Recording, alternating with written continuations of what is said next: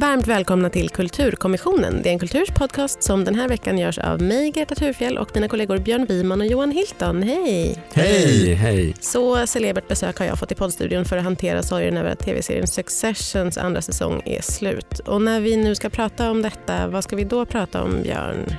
Sörj inte att den är slut, gläds åt, den har, åt att den har sänts istället skulle jag vilja säga. Och, och, jag försöker. Eh, ja, och, eh, nej men jag, det har ju varit en fantastisk serie och fantastisk säsong med en avslutning som är säsongsavslutningarnas säsongsavslutning någonsin. Mm.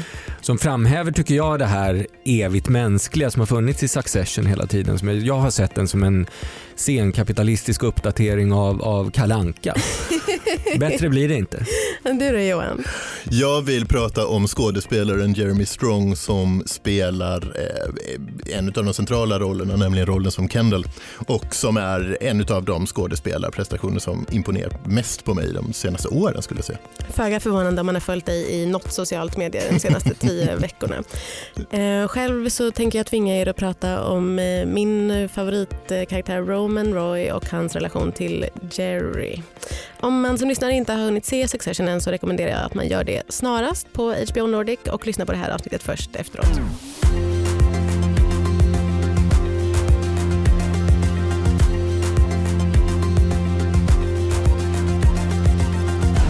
När Successions andra säsong tar vid befinner sig familjen Roy i en på samma gång privat och offentlig kris. Utomstående krafter vill köpa mediehuset Waystar Royco tack vare Kendall Roys svek och Kendall Roy, utpressad av sin pappa efter en tragisk olycka, tvingas göra allt för att rädda företaget.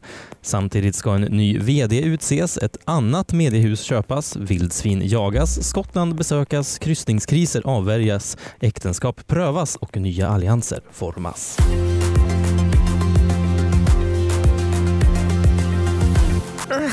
Gud, vi, det, det finns jättemycket som vi ska prata om i det här eh, avsnittet men jag tror att vi kanske måste börja i slutet.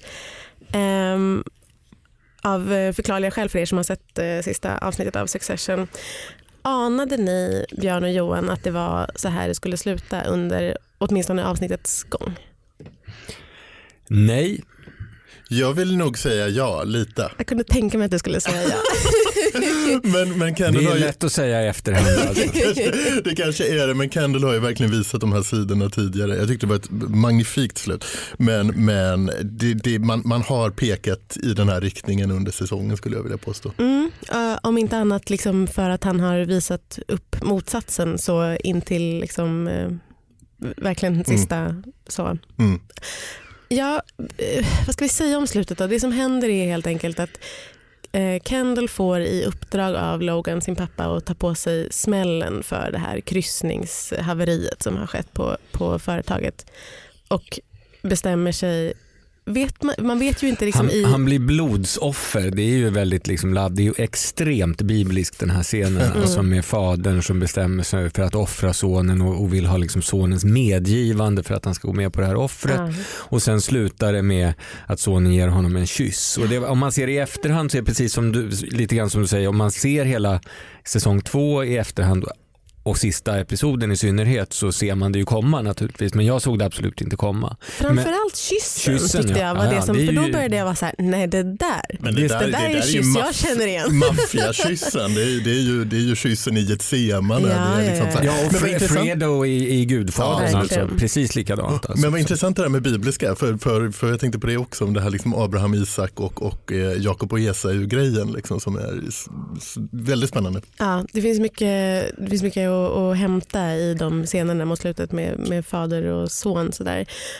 Tycker ni att det liksom vad, vad, tror ni att den här scenen betyder då? För det som händer sen är att, är att eh, Kendall går upp på en presskonferens och till en början verkar ta på sig eh, skulden eller säger att nu ska jag ta på mig skulden och sen säger han eh, nej, allt är pappas fel. Det är min pappa som har gjort fel. Min pappa kände till allting och jag har eh, dokument som bevisar det. Den scenen, uh, man, man ser ju inte en scen där Greg och uh, Kendall pratar med varandra men, men man får ju anta att de har gjort det. När tror ni att de har gjort det? Tror ni att, det här, att det här, den här scenen hände på planet eller tror ni att det är någonting som har varit på gång länge, att han har känt till det här? En, grej- en grej som jag tycker är jättesvårt med Succession det är att de spekulationerna är så väldigt svåra att föra. Den är så himla tänkt från början att det finns faktiskt nästan ingen vändning som klart går att förutse. Nej. Det här hade kunnat sluta på ett helt annat sätt också. Eh, men men jag, jag tror faktiskt inte ens att jag fattade som att Greg och, och Kendall hade pratat ens utan att Kendall snarare signalerade medvetenhet om att de här do- dokumenten fanns. Ja, du nickar nu Björn. Vad, tror du, vad tänker du? Ja, kanske. Jag, bara, jag nickar också lite oroligt åt att Johan och jag kommer in likt två farbröder i den här podden och börjar tala om Bibeln och, och, och eh, Tjechov som jag tänkte nämna också. Därför att de här dokumenten har ju varit som de här symbolerna på Ja. väggen hos Tjechov. De hänger där hela tiden. Man vet att de kommer att användas men ibland glömmer man bort dem. Liksom. Och det här, de här dokumenten har ju verkligen varit en sån symbol hela tiden i, i den här i andra säsongen. Mm. Men, men det, som, det, det som är Och väldigt jag är inte säker på att det är säkert att att Kendall var beroende av dokumenten för sitt beslut. Det är möjligt att han hade bestämt sig redan innan. Mm, mm. Men att det här samtalet som eventuellt då äger rum med Greg om- ombord på flygplanet stärker honom, med- stärker ju hans case Ja, onekligen. va? Verkligen. Det, det, verkligen. det intressanta är ju snarare motiven bakom varför Kendall gör som han gör i slutet på, på avsnittet som ska bli otroligt intressant att följa i, i säsong tre. Huruvida detta är en utveckling av det försöket till palatskupp som, som utfördes i första säsongen eller om det faktiskt är ett sätt att eh, imponera på fadern eller snarare vinna faderns respekt genom att just bli den killer som fadern har efterlyst i scenerna tidigare eller om det är en kombination. Precis, på ett sätt så är det väl alla, alla möjliga. Den allra sista scenen, eller den allra sista bilden är ju eh, den där Logan sitter hemma framför tvn och tittar på den här, det här ehm, eh, mordet som försiggår i, i live-tv. Eh, och Ja, ler. det leendet är magnifikt. Alltså, det lilla Ja. ryckningen i kinden där, den är... Men det är fullkomligt Den är magnifik fantastisk. skådespelare också. Alltså sådär, Men eh, berätta, Brian vad Cox. tänker ni då? För att under avsnittets gång så har det också varit så att han har eh, själv liksom föreslagit sig själv. Eh, andra aktieägare har föreslagit honom och sagt det måste nog tyvärr vara du. Vi vill inte gärna att det ska vara du men nu ser det ut som att det ändå kommer behöva bli det. Och han föreslår det sen för familjen under den här vidriga scenen där alla ska sitta och liksom föreslå varandra på den som ska, som ska mördas. Liksom. Men, Mm. Å ena sidan så tänker jag att det här är någonting som Kendall gör för att revoltera mot sin pappa. Å andra sidan är det någonting som han gör för att eh, imponera på sin pappa. Å tredje sidan skulle det också kunna vara så att det här är någonting som, ingenting som, som Kendall och, och, och Logan har planerat tillsammans men däremot kanske någonting som Logan ändå förutsåg och kanske också såg fram emot. Jag tycker att det fantastiska med den här serien och precis det du beskriver här tycker jag är att jag tror att det är all, alla Mm. saker samtidigt och det är Mm. det som gör den så bra. Att det är liksom inte som i, i många andra mycket enklare berättelser att aha, det var därför. Nej. Nej. Utan det är alla de här tre sakerna samtidigt och kanske ännu fler saker. Så det är också skälet till det. Jag menar, de, alla de här tre sakerna samtidigt är skälet till att han ler. Alla de sakerna är skä, samtidigt är skälet till att Kendall gör som han gör. Ja. Det tror jag, och det är det som ger liksom den psykologiska eh, svindeln i den här, i den här scenen i slutet. och det är ett, också ett assisterat självmord som, som Logan Roy begår genom att undvika att bli petad av en styrelse och istället få ett mycket mer grandiost slut, det vill säga genom ett förräderi ifrån, son, ifrån sonen Mm. liksom, som passar hans tyngd och hans position på ett helt annat sätt än att nesligt behöva lämna sin post, post med, med svansen mellan benen. Alltid en mediechef. Liksom, på Men, men just det där att, att det är allting också, det är det som har varit så fantastiskt måste jag säga för att jag är så djupt imponerad av Jeremy Strongs. Men du har eh, varit helt besatt av ja, Jeremy alltså Strong under jag- hela han, säsongen. han Ja. är så fruktansvärt bra och han är så fruktansvärt motsägelsefull och han är håller, jag, jag har nästan inte sett en skådespelare hålla korten så, så tätt mot, mot bröstet. Alltså det har nästan varit För- ett arbetsmiljöproblem på DNs kulturredaktion under hösten. Att höra Johan eh, varje tisdag morgon komma och tala om hur mycket han uppskattar Jeremy Strongs insatser men- i Succession. men- lägger så mycket tid på att lägga upp bilder på Nej, Jeremy men- Strong på Instagram. Men det här, det här är på riktigt faktiskt ett av de här liksom riktigt sensationella skådespelargenombrotten jag har sett. Tror Mm. jag, liksom. det, det, är, det är en enorm prestation han gör och hans rollbygge är så minutiöst och så mångfacetterat och så känsligt samtidigt som, som man hela tiden anar den här pirayan under, un- bak, bakom hundögonen. Liksom. Mm. Jo men det är väl det som är, när man ser, om man, det skulle vara roligt om man hade möjlighet och tid att se om hela säsong två eh, och, och se hur hans blick, den här tomma Mm. blicken som har varit påkopplad hela tiden, hela, pekar fram mot Mm. det här slutet. Och att vi ändå hela tiden också får nycklar till vem han är och varför han är. Den här scenen med moden i, i England till exempel, det är en av de mest plågsamma scenerna jag tror jag har sett i, alltså sådär, i, i, i amerikansk tv-dramatik när han har något att berätta. Han har, han har han har någonting stort att berätta. Han ska berätta om, om, om den här eh, olyckan som avslutar säsong ett och man märker hur moden drar sig för att lyssna. Att, att hon signalerar ett ointresse som inte är känslokallt men som helt enkelt bara är en oförmögen, en oförmåga liksom, att ta emot det en ska berätta. Och det där, det där är så intressant därför att, nu, nu gör jag en utvikning här, men, men det första jag kom att tänka på var en, en vän till mig som berätt, när han skulle komma ut som bög för sin mamma. Eh, hans mamma var eh, eh, irländska och eh, han har vuxit upp i USA. Och ehm, hur hon, när, han sa att det är någonting jag vill ber- berätta så sa hon direkt oh here we go.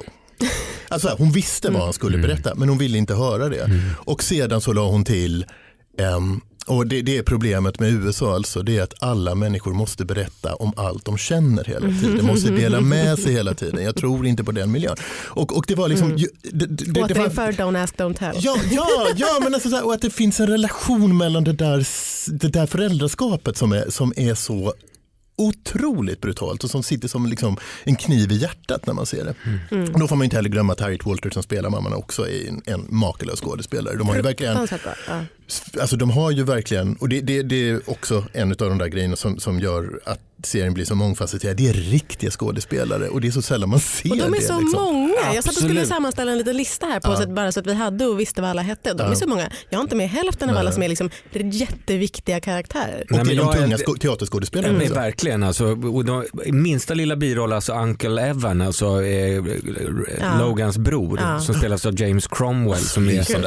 som Tack är, gode gud att det är han. Ja men han är fantastisk med den här kepsen och de här chinos med, med benfickor Ja. och den här när han läxar upp i avsnitt åtta tror jag det är, när han läxar upp sin bror och säger att han är den enskilt ondaste människan som, som, som någonsin har funnits Mm. på jorden. Han, han ensam bär ansvar för fler människoliv än någon annan tidigare i historien. Alltså det är en magnifik scen alltså. Och den är lite sann dessutom. Ja, ja, alltså, det är för, den. jag menar, för, för, för där ser man också översättningen till Murdoch. Liksom, Jo men den Alltså, syftar ju på ja. just Murdoch och hur Fox har liksom un, under, undan, underhållit under alla år de här klimatförnekarna och allt det som har uh, liksom hållit det här systemet under armarna. Verkligen. Piskat igång krig. Alltså, ja, nej, det är... Nej, den är fantastisk. Men, men Finns- sen också vill jag bara säga att, att det är teaterskådespelare också.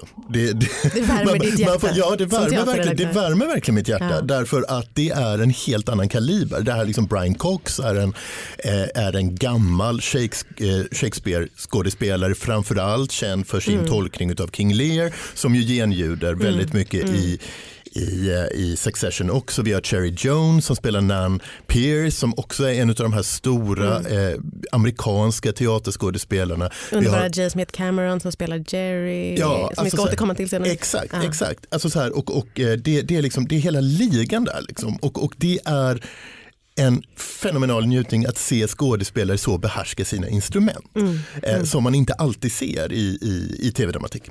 En sak till som jag skulle vilja prata om innan vi eh, går vidare och pratar lite mer om säsongen i största allmänhet och också antagligen ganska mycket mer om slutet är en sak som, som Logan säger i det här enskilda samtalet med sin son där ehm, Kendall säger det kanske är dags att jag får, får sona för mitt brott. Den här eh, pojken då som han körde ner i ett, eh, en sjö med i förra säsongen som, som sen dog och som har liksom präglat mycket av andra säsongen också förstås.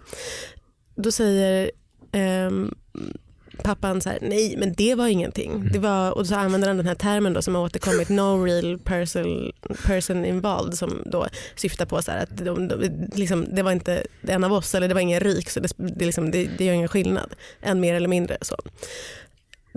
Det uppfattade jag som att då tyckte jag mig i alla fall se en skiftning eller, eller såg en skiftning i mig själv så hur jag tänkte på honom. För jag hade, man, man vet ju liksom att Logan inte är någon toppen um, kille på det sättet. Men just det där när han plötsligt använder det um, uttrycket och liksom bara så här, ger den bilden av hur han ser på det här som han ju inte har riktigt visat upp tidigare när han har tagit med eh, Kendall till deras föräldrahem och sånt där. Då är det som att någonting slår om i, i Kendall också. Att han är så här, Mm.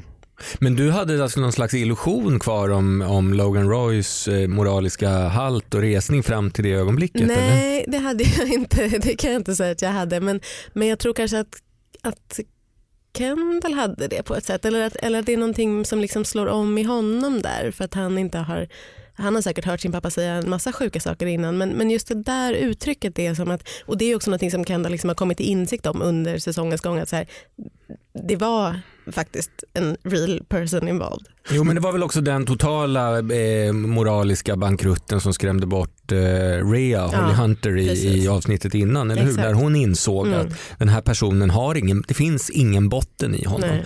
Han är verkligen, jag tycker alltså hela seriens bästa eh, eh, replik är ju det här att han är en malignant presence. Mm. Som, som Kendall säger i sista presskonferensen. Han är Ja. en malignant presence. Alltså det är ett underbart uttryck och det är precis det han är. Ja. Men jag tycker spänningen har legat i att försöka hitta en människa i, i Logan Roy och det är också därför som det här avsnittet när han besöker sin barnd, sitt barndomshem Mm. i Skottland som jag tycker är den enskilt obehagligaste scenen i hela serien. Det är att han har noll intresse. Alltså så här, han har inga minnen, han har noll intresse, han har bara gått, gått eh, bara tittat framåt, har ingenting som känslomässigt förankrar honom i platsen. Ingenting. Liksom. Att det, det, är liksom, det, är en, det är en uppriktig likgiltighet han visar. Och det vill säga typ, han är ingenting. Han, har liksom, han, han är bara ett stort tomrum. Han, han drivs bara av en sak. Och när man pratar om andra teatrala influenser så blir det också så uppenbart just i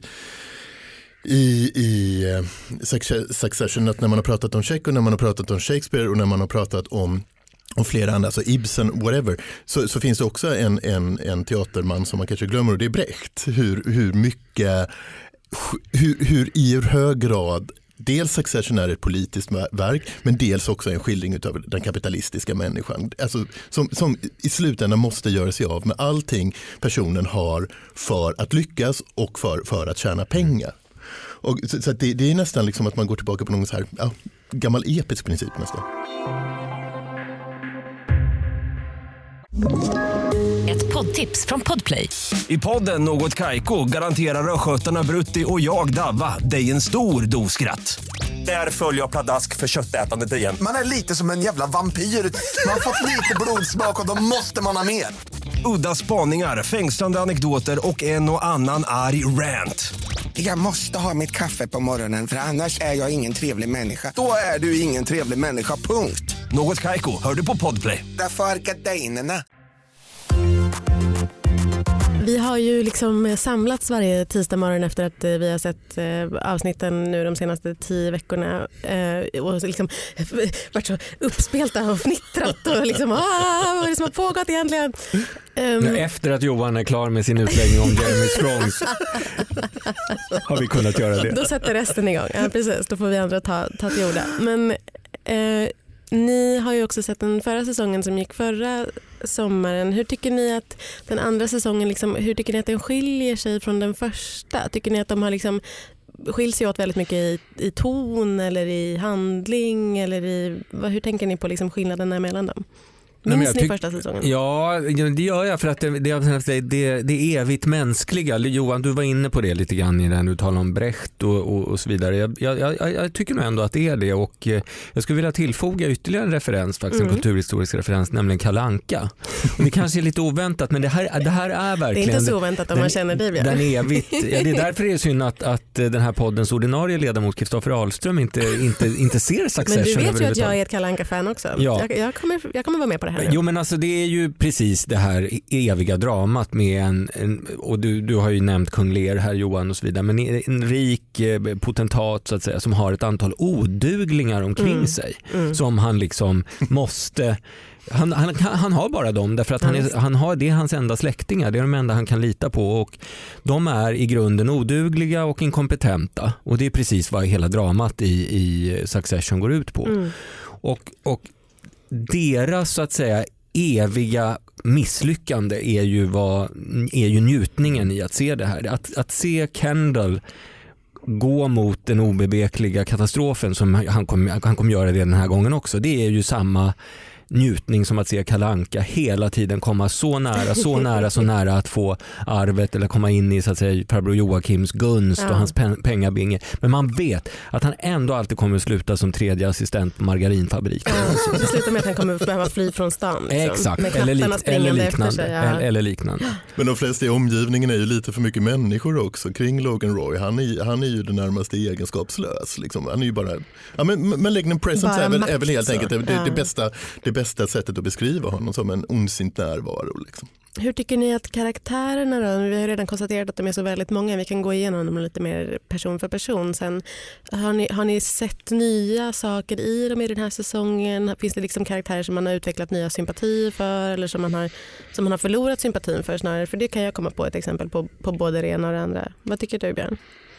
Har Nej, du men- fått någon ny favorit? Nej, men ja, det, det, det, som, det som, just vad man talar om karaktärerna så, det, så finns det ju ett antal saker som man fortfarande undrar tycker jag och det är ju Shivs och Toms äktenskap. Mm. Och apropå oduglingar då så är ju liksom Tom är ju ytterligare en variant av, av så att säga kalanka verkligen. En, Mm. en, en, to- en totalt eh, eh, inkompetent och, och misslyckad person. Ja. Dessutom Som ändå är en chef, som på något sätt Ja, har blivit precis, chef för precis. Fox News. Liksom. Ja. Och, som då, och man, man, man förstår ju inte eh, varför Shiv, som ändå är liksom en intelligent och rätt skärpt kvinna, varför Ja. hon är ihop med den här ärketönten helt enkelt. Det är Nej. fullkomligt obegripligt. Och den scenen i sista avsnittet är väldigt fin tycker Mm. jag. Där måste jag säga att, liksom, På stranden. ja, att de båda två djupnar lite grann och där finns väl en nyckel till varför att, att det ändå, där finns ändå kanske en riktig relation mellan dem. För, för, för just Tom är väldigt intressant för att det är den person som jag nog aldrig trodde att man skulle ens kunna få en, en gnutta sympati för. Han är så Mm. rakt igenom motbjudande. Alltså utöver det att han är inkompetent och korkad så är han ju dessutom en penalist som hela tiden behöver en slagpåse för att må bra på ett eller Mm. Ja, annat för att sätt. han själv är en slagpåse. Ja, det är en sån precis, hierarki av exakt Exakt som slagpåsar. Kalle Anka. Ja, fast- exakt. så, Som, ja. det, är faktiskt, det, är, det är en bra liknelse. men men där, där är också någonting, där, den scenen på stranden där, där gläntas det på en dörr. Liksom, där blir han för första gången också mänsklig. En människa med behov som sträcker sig bortom att hitta sin plats i en makthierarki. Eh, och det är också, det, det var faktiskt, när jag har tjatat om hur bra Jeremy Strong är så är det en kompis till mig som också har sagt men du får inte glömma bort hur bra Matthew McFadden är liksom, som, spelar, som spelar Tom. Eh, därför att han är så himla bra att man inte ens tänker på att han är så jävla bra. Och det, det är, i den scenen så är det också någonting som händer för där är, liksom, där är en skiftning som uppstår liksom, som, som faktiskt är lite, nästan lite äcklig att se. Fast jag vet att Gre det Greta egentligen vill prata om här, det här är bara en, en, en sån här by proxy-fråga för att hon vill prata om Roman och Jerry. Jag vill, prata, jag vill prata jättemycket om Roman och Jerry. Jag, Den mest eh, obegripliga. TV-crushen Jag vill jättegärna det men jag kommer vara generad. Men jag skulle vilja säga en sak till om, om eh, Tom och Shivs relation innan dess. Jag tycker inte egentligen att det är så svårt att se Tom som mänsklig. Jag tycker att han visar sin mänsklighet ofta i förhållande till just Shiv. För att han, jag menar, I många andra fall så är han ju verkligen en person som eh, är så extremt besatt av att liksom få makt eller visa sig, inte duglig utan bara liksom visa att han förtjänar makten. Liksom. Nej, nej, men, va- Men- jag bara Ja. ville säga var nog snarare liksom att få upp, uppbåda en gnutta sympati för honom. För men jag tycker man har känt mycket sympati för honom i de scenerna där de ofta där de är hemma och han liksom söker Shivs bekräftelse och han säger så här, Haha, vi kanske kan ha ett jättestort porträtt av oss här på, eh, eller vad tror du om det? Eller så här, ska vi ha sex? Och hon bara, nej absolut inte, jag vill absolut inte ha sex med dig. Och, och det är bara så, gång på gång är det liksom den typen av scener där hon bara avvisar honom gång på gång på gång på gång och liksom inte heller försäkrar honom om att allt kommer bli bra. Eller han säger så här, "Eh, kommer han att offra mig? Och hon bara, "Ah, jag vet inte, typ, hejdå. Men, men i de scenerna tycker jag att han är jättebra därför att han liksom, man ser hur allting bara faller liksom, på honom. Och I slutet av säsong ett så finns det en sån scen på deras bröllopsnatt som ju också det pratas om i det här sista avsnittet nu. Eh, där de har, för första gången har en konversation om hur de ska bygga upp sin relation på något sätt. Eller hur deras äktenskap ska, ska se ut. Och hon säger, jag är nog inte, det är nog inte meningen att jag ska gifta mig och vara, vara tvåsam. Och han bara, nej, nej. Och, så, och det är en jättebra scen där man ser liksom honom mänsklig och den liksom återspeglas i den här när han till slut säger så här, jag vill inte ha det här. Eh, Jag är ingen hippie. Jag vill inte vara, jag vill inte vara liksom polyamorös. Jag är inte intresserad av det. Eh, jag vill ha en tvåkant. Typ. Men, men ehm, ja, den, så den scenen tyckte jag var jättebra. Och jag undrar hur det kommer att bli från och med nu i deras relation. Jag undrar om man ska tolka det där. Eller liksom, det, det, man, det finns ju liksom inte, på något sätt inte så mycket att tolka men jag undrar vad man ska tro. Om man ska tro att de nu kommer att skilja sig. Om han till slut kommer att liksom kunna tacka nej till så här, den makt som det innebär att vara gift med henne och de, liksom, de pengarna som det innebär. Och säga så här, men jag vill vara lycklig. För det är ju det han till slut formulerar för Mm. sig själv. Eller om det tvärtom kommer vara så. Det kan ju lika gärna vara så att nästa säsong börjar med att så här, de har fått ett barn. Eller Mm. liksom, de bestämmer sig för att de skulle, eh, hon ska försöka vara liksom bara med honom nu. Eller så här. För hon gör ju också det sista en sista liksom, ömhetsbetygelse för honom. Hon går till sin pappa och säger snälla ta inte min man, snälla välj inte min man. Det var en vändning som Mm. däremot eh, överraskade mig väldigt mycket mer än, än, Mm. eh, än Kendalls vändning. För det trodde jag aldrig skulle ske faktiskt. Och den här säsongen har ju handlat väldigt mycket om Shiv på ett sätt som Ja. gjorde att man trodde att det skulle sluta med Shiv och så slutar det ändå med Kendall igen Mm. på något sätt. Och, och hon, hon, hon får lägga sig till slut eller hon får liksom ta ett steg tillbaka. Vad tycker ni om det? Hade ni, tänkte ni att, för jag har tänkt mycket på det här som Shiv-säsongen och jag är inte ensam om att göra det. Men blev hon, för det undrade jag lite grann över, blev hon var hon medveten om att hon samtidigt som hon bad sin pappa att inte offra eh, Tom, var hon medveten om att hon därmed också gav upp alla möjligheter att bli COO, alltså den post som Roman fick. Mm. Jag tolkade det så. Att där var hon liksom, okej, gör det här för mig så, så, Så, så ger jag upp mina ambitioner Ja. här på något sätt. För, det, för det, hon, hon reagerade ju inte varken med vrede eller nej. Men bestörtning eller någonting när det beskedet kom. Nej precis, hon Det gör var en lite liten, hon konstigt, gör en liten min men Ja, det skulle lika gärna min. kunna vara en min av så här, ja så blev det Exakt, nu. så blev det Ja. för att jag gjorde så här. Ja.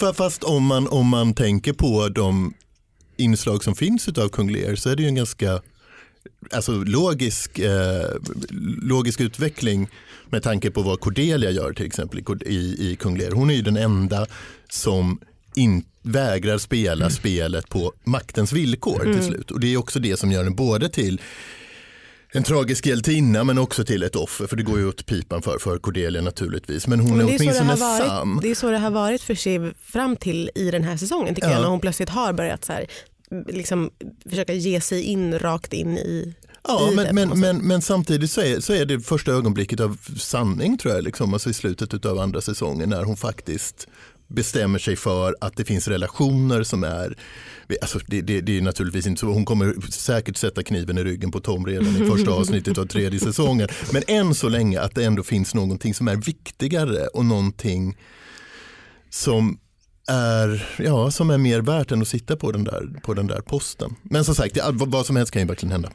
Nu är det jag som är programledare och därför kommer jag att gå vidare till det som Björn redan har tagit upp att jag vill gå vidare till nämligen Roman eh, Roy, min älskling, min pojkvän i den här serien. Eh, och då så skulle jag vilja att vi eh, pratade lite grann först om Roman, vi ska komma in på Jerry, vi ska det Björn. Men först ska vi prata lite grann om det här med Roman och hans liksom, transformation, det som sker honom i, i Turkiet i avsnitt 9 medan alla andra är i DC och vittnar och har sig och skämmer ut sig i tv så åker han till Turkiet för att eh, låsa en deal med liksom, private money eh, för att de ska slippa allt det här, allt, allt övrigt. Om de bara får de här pengarna så kommer allt annat att ordna sig, då behöver de inte vara på liksom, marknaden, ingenting. Och sen kommer Roman tillbaka och är eh, allvarlig och vill inte skämta Och blir utskrattad när han vill prata och känslor. frågar sina syskon om de inte skulle kunna ha ett, ett allvarligt samtal. Vad, den, ehm, liksom, hur, hur, vad tror ni vad tror ni det var med den, liksom, det som hände honom där som liksom gjorde att han till slut bara Ugh. Ja, men det är kanske lite klyschigt om man ser till liksom i, i, i, i seriens kontext tycker jag att han kommer tillbaka så personlighetsförändrad efter Ja. det här. Kanske Ja. trovärdigt, inte vet jag men det leder i alla fall fram till en väldigt fin scen tycker jag. En av de finaste är när de sitter de här tre syskonen Mm. vid poolen där Mm. och försöker tafatt tala med varandra på det sätt som vanliga människor gör. Ja. Alltså det är verkligen gripande faktiskt. Det blir till slut helt tyst. För han kan ju, han, ja. De börjar härma varandra och liksom Och you Göra wanna talk feelings. Ja, ja. Nej, men det, var, det, det var det jag sy- syftade på, men, men också just det här att, att det är liksom tre syskon som är oförmögna och eh, formulera sig i annat än förolämpningar Mm. eller roastningar Mm, utav varandra. Jag tror inte att Roman kommer förändras. Han är, han är liksom, jag tror att han kommer vara en konstant i serien. Logan säger ju någon gång att, att eh, så här, jo men vi har fixat en psykolog till honom och vi har fixat en, till, det ena och det andra till honom så han kommer bli bra. Och han är ju liksom eh, onekligen redan lite så skadad av saker som har hänt honom och det finns ju liksom saker som är riktiga saker eller vad man ska säga som, som han också liksom säger ibland bara i förbigående som han, han säger en gång att så här, eh, jag blev våldtagen av en kollopersonal Ja. när jag var 12 år gammal eller vad det nu är.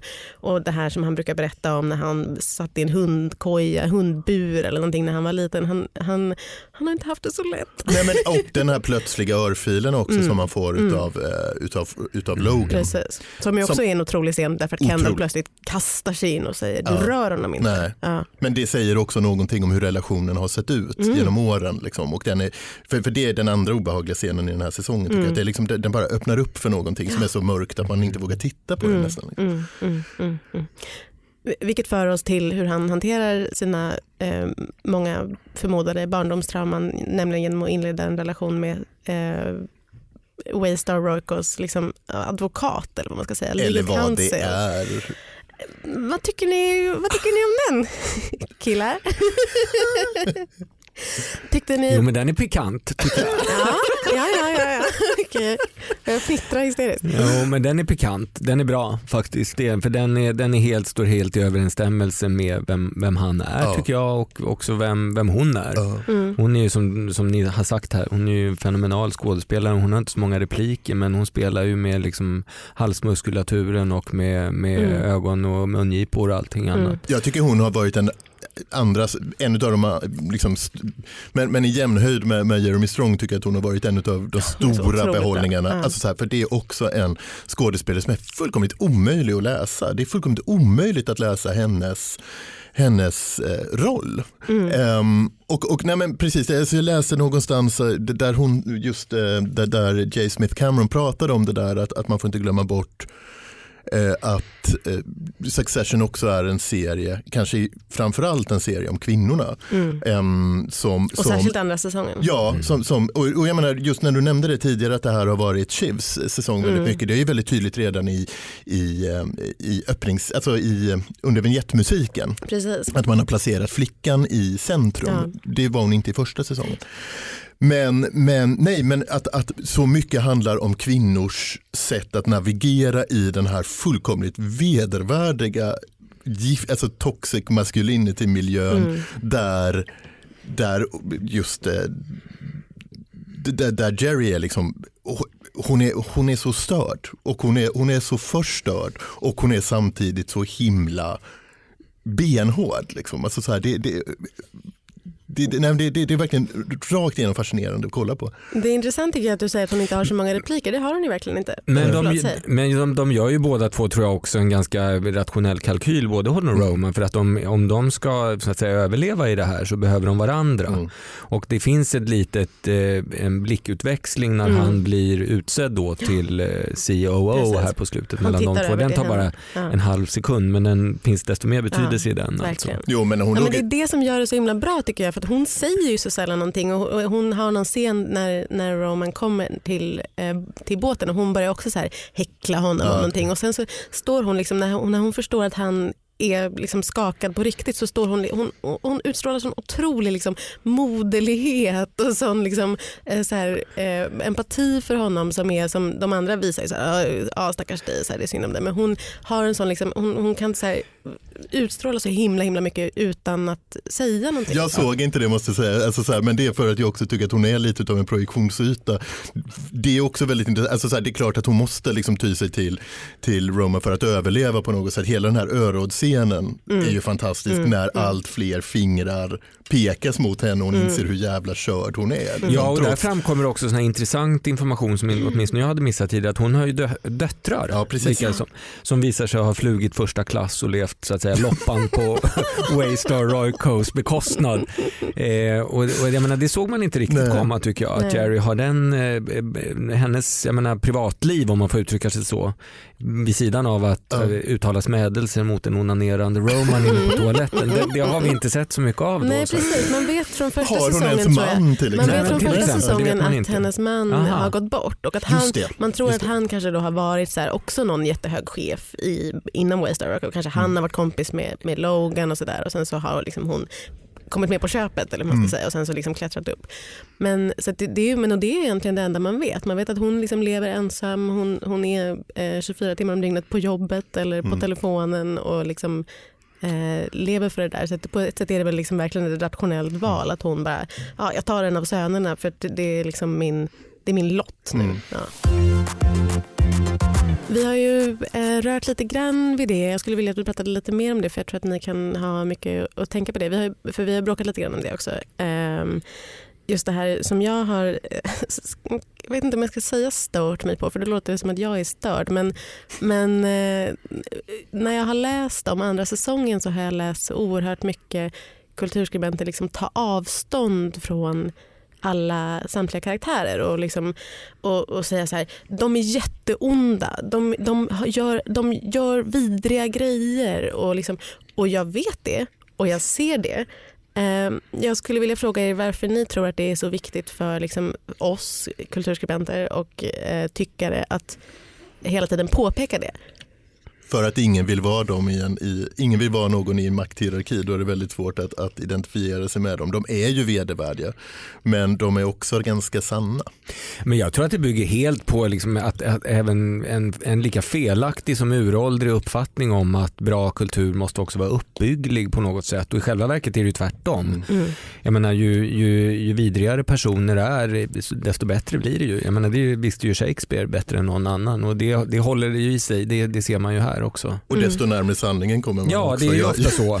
Det är ofta så. jag tvekar inte på att det är ungefär så här det låter i Murdochs uh, styrelserum kan jag säga. Nej, nej det är sant. Men, men det bygger ju också på uppfattningen om att, liksom, att, att det ska vara realistiskt. Att de, ska Mm. vara, att de har inga, jag har hört flera som säger så här, och det har jag också tänkt några tillfällen, framförallt under första säsongen, att de har inga mänskliga egenskaper. Det finns ingen mänsklig värme hos någon av dem. Och det, den växer ju fram, Mm. det gör den ju verkligen. Mm, mm. Men det bygger ju också på uppfattningen att för att vi ska kunna ta, ta till oss någonting och tyck, uppskatta någonting så måste vi kunna identifiera oss. De måste vara trovärdiga Mm. så att säga. Och på, på något sätt där också ha, ha olika dubbla egenskaper.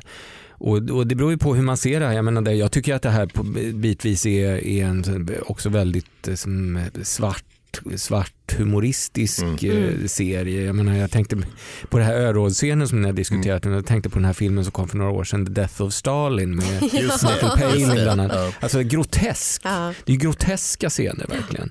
Man ser hur, hur människans liksom just makt, eh, hur, hur maktanspråk i grupper, Mm. hur otroligt rått det, det tar sig ut. Liksom. Mm. Och det är det man får se här verkligen. Men det är ju också så här en ganska Och det behöver inte vara realistiskt.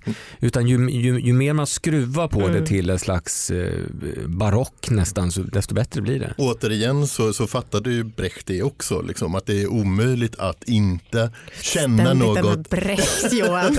nej, men att, nej men trots att Typiskt teaterkritiker. Trots att jag, nej men jag, jag menar inte att göra några jämförelser estetiskt, jag menar bara liksom fascinationen för människors maktrelationer. Att maktrelationer går igen i allt vad människor gör. Och att en karaktär som Mor Courage i Mor Courage och hennes barn som i princip offrar sina tre barn eh, ändå är en kvinna att beklaga och att det är det som gör att hon blir så komplicerad. Det är samma tendens som går igen inom, eh, in, inom Succession också. Men jag kan inte säga att jag känner någon större sympati för någon av de här. Men, eh, alltså, eller, eller kanske Alltså, Malin Ullgren och jag hade någon sån liten läskig lek. Mm. Vem identifierar du dig mest med i, i Succession? Ja, precis. En lek som ingen vill leka därför att Det har, precis, det har kommit ett väldigt eh, så här, omtalat eh, quiz på Buzzfeed som är Vem är du i Succession? Ja. Där alla svaren man får eh, är liksom jättepositiva. Ja. Där alla är så här, och du är så här och så här. Och Ja. När du eh, liksom ställs inför ett problem så reagerar du så här. Eh, som är roligt och lite ironiskt tror jag för att alla framställs som väldigt goda karaktärer. Ja, men, men, och det finns ingen sån i Succession. Det är därför den frågan blir intressant. Alltså, den frågan är aldrig intressant i någon annan tv-serie, men här blir den intressant. Mm. För, för det, är liksom, det handlar om att skärskåda, vad, vad, vad, vad är de vidrigaste sidorna av mig själv? Mm. Liksom? Och vem, vem, vem blir jag då i Succession? Eh, som Vem enbart var du i Succession då? Nej, men Jag tror att jag tyvärr måste säga Tom. Och det, är- det är så jävla sorgligt. Att, Vi är alla Tom alltså. Ja, men, jo, men vi det är är alla det vi Kalle är. Anka. Det är Ja, därför ja. de här fig- figurerna finns i, i liksom det djupliggande kulturella medvetandet tror jag. Och att man hela tiden gör de här små kompromisserna som Tom hela tiden tvingas göra för att på något sätt befinna sig i närheten av någonting. Eh, vem är din Greg? Är det Malin som är... Nej, jag önskar jag hade någon kan jag säga. Nej men, men, nej, men vi, är, vi är nog alla Be Tom på careful något. what you wish for skulle jag vilja säga. Det är du Greta, som inte har märkt det förrän nu. Eh, Slagpåse var det en kulturredaktion. ja, Med benign fotsvamp alltså. Till råga på allt. Till råga på allt. Men också dokument på er alla. men den scenen när, när till och med hon går därifrån efter att ha upptäckt hans fotsvamp. Mm. Eh, och det, det, det är till och med för äckligt för en av de här skötarna där. Det är jätteroligt. Men jag skulle vilja ändå återkomma till det här med att, vi, att man binder det här till att det är realistiskt och att man Mm. har de kraven ändå implicit. Men, och där måste man liksom gå ut och titta på och där har, tror jag du har rätt lite grann med Brecht. Att det, är ju, det finns ju förfrämdung hela tiden här men t- titta på hur otroligt mycket pengar de har. Mm. Alltså det är ju fan, det är fantasiljoner som det heter också i Kalanka faktiskt. Det är liksom, men, men också om man ser på hur, hur orealistiskt eh, själva premissen är att den här Logan Roy är alltså en otroligt framgångsrik mediemagnat Mm. och som sådan är han ju fullkomligt oduglig. Varför Alltså, det? nej, men han kan ju ingenting. nej, men han, i, i, I vårt medielandskap så kan han ju ingenting och han har omgivna människor som inte heller kan någonting. Mm. Så att han skulle ha haft de här framgångarna är ju, är ju fullkomligt otänkbart. Alltså vad, hans analyser här nu va, i, i de här strategiska besluten han ska fatta, ja det är att han ska köpa ytterligare något, något företag med lokaltidningar. Ja. Och han vet liksom att det finns någonting som heter tech. Ja. Det vet han. Mm. Liksom. Men det är ungefär det han vet. Men det får mina odugliga söner sköta. Ja, Ja. och, och där han ska köpa några tidningar. Det är hans liksom, strategiska analys. Så att han är ju fullkomlig, fullkomligt osannolik till att börja med att han skulle ha fått den här positionen som han har. Som mediemogul är han ju stockdum helt enkelt. och i, i vår, vår tid så skulle, är det, är det, finns inte en chans att han skulle ha överlevt så här länge. Han hade bytts ut för länge sedan. Han är ju också 80 år gammal väl när serien, när serien börjar till Men det är också det som är intressant när hela familjen Roy kontrasteras mot familjen P eller ätten Pierce också som ändå drivs av någon form av publicistisk idé. Även om den här liksom sammanslagningen bara, bara, bara eh, ska man säga, uppslaget för den liksom att säga, är också fullkomligt osannolik. Men det, där, där är det intressant också att se hur familjen också fullkomligt saknar övertygelse. Det finns inte ens en politisk övertygelse trots att de driver hela den här ganska närmast högerextrema propagandaapparaten med den här liksom lätt förklädda Fox News-kanalen. Att det finns, det finns ingen själ där heller som ändå finns hos familjen Pierce. Som finns liksom å ena sidan hos familjen Pierce men å andra sidan inte finns eftersom de länge överväger att låta sig bli uppköpta. Ja, de, de är beredda att dagtinga liksom, men i slutändan så gör hon ju faktiskt inte Nej. det när, när Pierce när hon inser omfattningen av Logan Roys vidrighet. Mm. Det var intressant att du tog upp det där med liksom medierna och hur de porträtteras i serien. För det har ju liksom, för oss som jobbar i, i mediebranschen då, så eh, har den här säsongen kanske liksom den har innehållit kanske mer eh, igenkänning än den förra. Den förra utspelade sig ju väldigt mycket i liksom, eh, mötesrum, boardrooms. Ehm, men i den här säsongen så har den både liksom, då har de, ett avsnitt utspelar sig på Walter, den här liksom Vice-lika ehm, tidningen eller nättidskriften. Och sen så det här med liksom, allt det här med kryssningskrisen på slutet påminner ju väldigt mycket om saker som vi har läst i liksom, amerikanska tidningar om olika företag och olika liksom, eh, kriser och som bara har liksom löst upp en, en, eh, en tidning eller en, en, ett företag eller ett liksom, mediehus. Ja, sådär. och det här fantastiska avsnittet som utspelas på den här vedervärdiga eh, konferensen ute på landsbygden. Den, det finns, en sån Ja. finns ju i verkligheten Ja. också, så den har ju liksom, eh, verklig bakgrund där också. Exakt. Mark Zuckerberg går runt med så här light down jacket väst med namnbricka. Ja. Liksom alla, alla har det. Men den här Bilderberg-liknande ja, grejen, det, fin, det ja, finns en sån där. ja. Och, eh, Det är inte helt olikt Davos kanske heller. Nej, precis. Eller den de här The Brilliant Minds och Precis. liknande sammanslutningar. Precis. Alltså. Ja. Så att det är ju mästerligt skildrat tycker jag också. Och, men övrigt om man får säga, miljöerna är ju just de här rummets enhet, att man stänger in folk i liksom slutna rum och låter dem göra upp där inne. Så Mm. Det är ju dramatiskt otroligt effektivt. Det har de ju verkligen utnyttjat i den här säsongen. Alltså de här första avsnitten där när, när människor får vara pallar och, och att andra och så vidare. Liksom, här omfattningen Ja, av när de är på björnjakt i Ungern. Ja, men exakt, Just det, bara exakt. Sån sak. Skjuta vildsvin som de bara har släppt ut ur en folla. Ja, Liksom. det kanske är vildsvin Ja, kanske det är.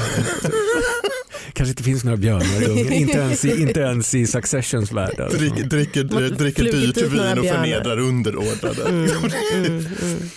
Vad skulle ni säga att ni liksom, nu, vi, vi vet att det kommer en tredje säsong, det kan komma, jag tror att de har sagt att de skulle vilja göra fem säsonger alltså med allt av den här serien.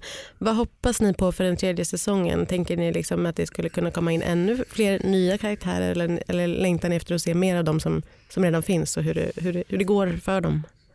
Vi har inte pratat om Connor än. Alltså. Nej, Honom pratar man aldrig president Nej, Connor. nej. Inte ens Han som Jerry är- kallar honom vid något tillfälle när hon ska prata om Kendall så säger hon eh, din förstfödde, äh, andrefödde son. just det, just det. Den, den misslyckade teaterproducenten. Precis, det säger någonting att vi inte har Som pratat om ville honom. offra sig till och med i utbyte för pengar men bara fick artiga, liksom, eh, obes- besvärade Tack för ditt blickar. inspel. Precis. Den, den roligaste scenen faktiskt Ja. i hela förra Ja. avsnittet. Men han vill ju bli president som sagt Precis. och det kommer ju säkert växa vidare, det tror jag i säsong tre. Du tror att det kommer göra det ja, det fast tror jag. Han- Logan ber honom att låta bli? Ja, men han har ju fått sina conheads nu, sina, Mm. sin, sin fanskara som Mm. gör olika mem med honom och så Precis. vidare som är ja, Ja, jag funderade faktiskt på det om det, skulle, om det nu med Logan, liksom, om, man, om man nu han föreställer är sig att ju Logan är en ute av de ur absolut bilden. mest så. motbjudande karaktärerna i denna Ja, skara av motbjudande igenom. människor. Alltså, verkligen. Ja, du har inte börjat hyperdecant ditt vin sen.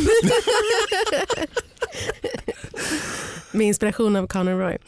Ni Men han har också varit eventuellt... ganska gåtfull i, till, till en början. För det är ju först i den här säsongen skulle jag säga som han verkligen har Mm. visat upp sina vidrigaste sidor.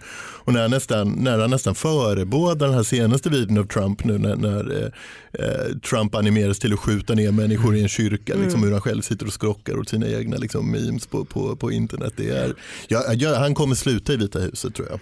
Eh, i, i, i Succession. Och resten då? Hur tror ni att det kommer gå för, för Kendall? Hur tror ni att det kommer gå för Logan? Kommer Shiv göra comeback?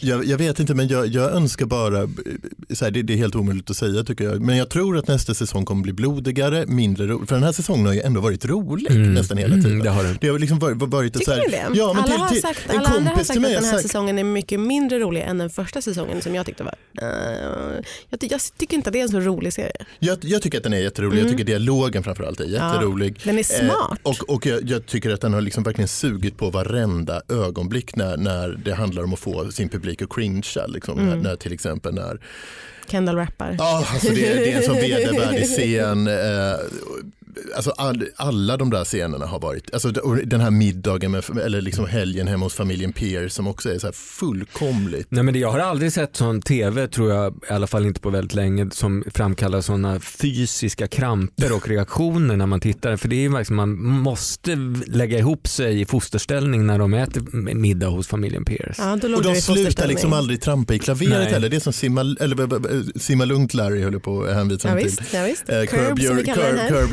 entusiasm. alltså det handlar om, om människor som bara fortsätter gräva, gräva sina egna eh, gravar. Men, men, men också, nej men jag, jag, just en kompis till mig som, som sa att, att hon, hon tyckte att eh, den här säsongen utav Succession påminde mer om The Office än om, om Shakespeare. Mm. Och det finns nog en poäng i det och jag tror att nästa säsong tror jag att man är tvungen att återgå lite grann tillbaka till den här lite mer episka eh, maktstriden. Och har jag ett önskemål då så är det att Holly Hunter återkommer i någon form och skepnad för hennes porträtt utav Ray har också varit ett utav, Mm. alltså det, det har varit också makalöst tycker jag. Mm. Den här riktigt jävla ormiga människan. Liksom.